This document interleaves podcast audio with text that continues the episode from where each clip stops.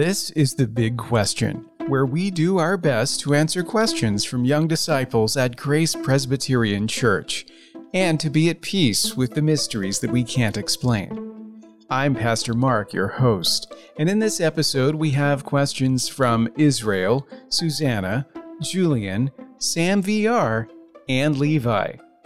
First, we'll tackle a few serious questions, then we'll look at this episode's big question, and we'll wrap things up at the end with a few fun questions.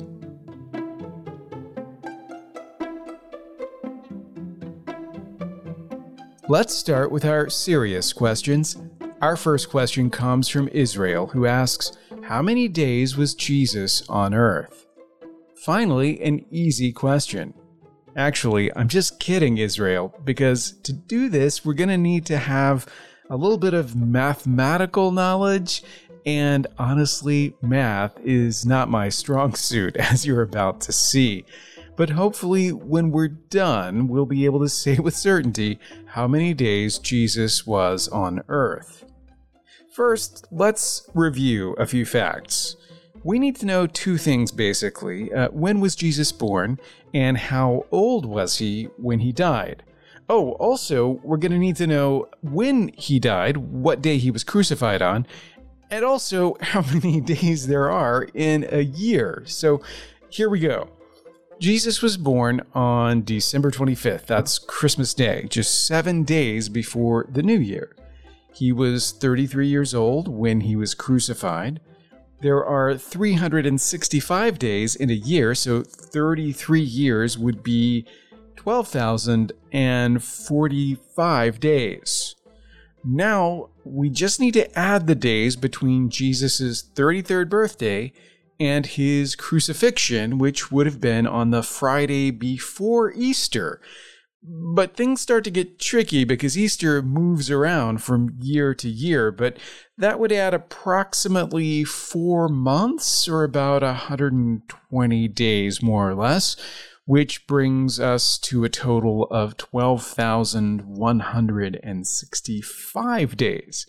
But we're not done because Jesus was on earth another 40 days after the resurrection. So that's going to bump our number up to 12,205 days. Whew. There's just one problem.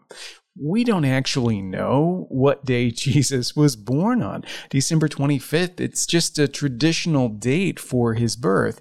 And the same thing goes for Easter. We, we also can't be certain exactly how old Jesus was when he was crucified. We have to guesstimate. So the answer may not be exactly 12,205 days. Let's just say it's round about 12,000 to 12,500 days, more or less, and say that's close enough. And now Susanna asks, Do you think animals go to heaven? Well, Susanna, there are a couple of things that give me hope in this regard.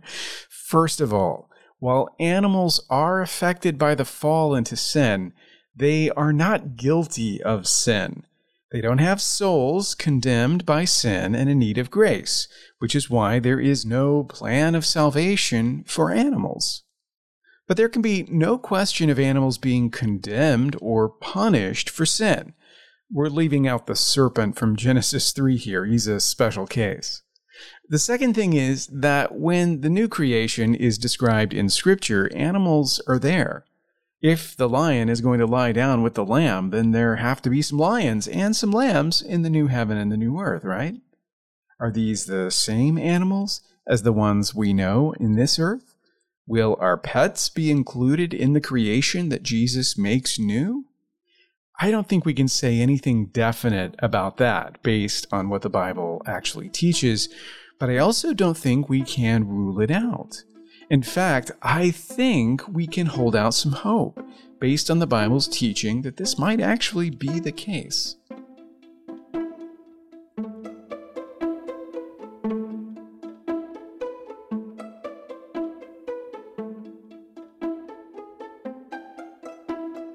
Now it's time for the big question. Our big question this week comes from Julian, so let's give him a round of applause. Here's Julian's question When is it okay to lie? Julian, if you look up the Ten Commandments in Exodus chapter 20, you'll find number 9 in verse 16. It says, You shall not bear false witness against your neighbor. Now, this is the foundation of the Bible's teaching that lying is a sin, and therefore not okay, because it's never okay to commit a sin. Traditionally, Christian theologians have taught that it is never right to say anything that does not correspond with fact, that Christians should be scrupulous tellers of truth and nothing but the truth. Augustine believed this, and so did Calvin. In fact, there's a wonderful story about Athanasius, a hero of the early church, the one that Athanasian Creed is named after, that shows how important they believed it was not to lie. Supposedly, imperial troops were pursuing Athanasius up the Nile River by boat, and their ship was faster than the boat that was carrying him. Now, as they came up behind him, one of the soldiers called out, We're looking for Athanasius. Have you seen him? And Athanasius replied, Yes, he is just ahead of you. If you hurry, you can overtake him. And the soldiers sped up. They passed his boat and they sailed off into the distance in hot pursuit. And Athanasius escaped. And he did it without telling a lie. Now let's pause right here and clarify something. There is a difference between saying that it's never okay to lie and saying that Christians never lie. Of course they do. Every human being is guilty of breaking the ninth commandment in some way. The question isn't whether we lie, it's whether our lying is sinful. And the traditional answer is yes, which is one of the many reasons why we need forgiveness, God's grace. But let's consider an example from the Bible that makes this more complicated the example of Rahab. In Joshua chapter 2, Rahab hides the two spies sent to Jericho and deceives the men who are hunting them down. By doing this, she saves the lives of those spies. Does the Bible condemn her deception? Hardly.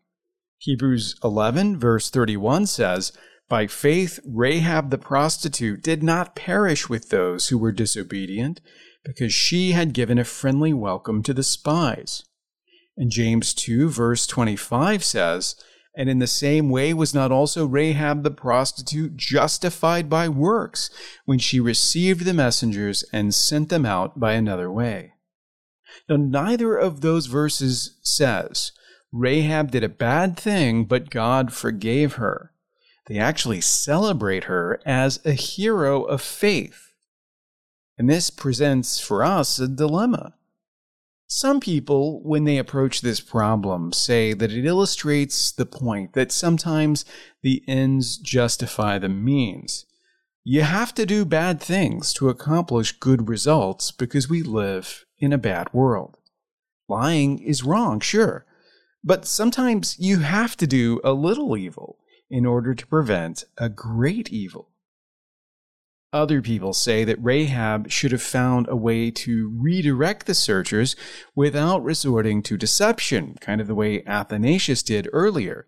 She was wrong, in other words, but under the circumstances, we can overlook that.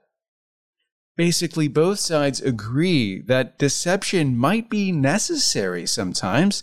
They just disagree over whether a necessary wrong is still wrong.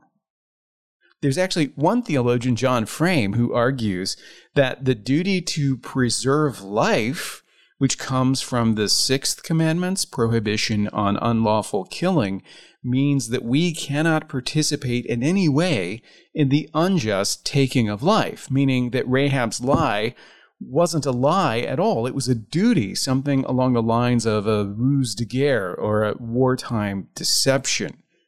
People often ask whether it would have been a sin to lie to the Nazis if they were searching for people hidden in your house. Would a Christian have to answer truthfully if that meant turning those people over to certain death? According to Frame, this is one of those useless philosophical dilemmas that ignores the Bible's clear teaching about preserving life. Now, what should we make of all this complexity? Personally, I think the best thing to do is to lean toward the traditional understanding, and here's why.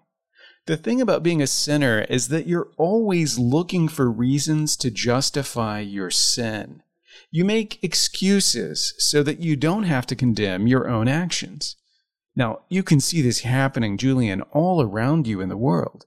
If you read the Bible, you'll find that there are many things that are condemned as sin that the world around us says are not wrong at all. They're actually good. They're things to be celebrated. I think you'd be better off assuming that you are guilty and then seeking God's forgiveness than you would be trying to justify yourself and getting it wrong. If you've actually sinned, then telling yourself that you haven't won't make any difference at all. I would rather confess a sin and have God say, hey, that's not even a sin, than to harden my heart when it really is a sin. And then strive to live truthfully to the best of your ability, instead of lying whenever it suits you and telling yourself that you had no choice.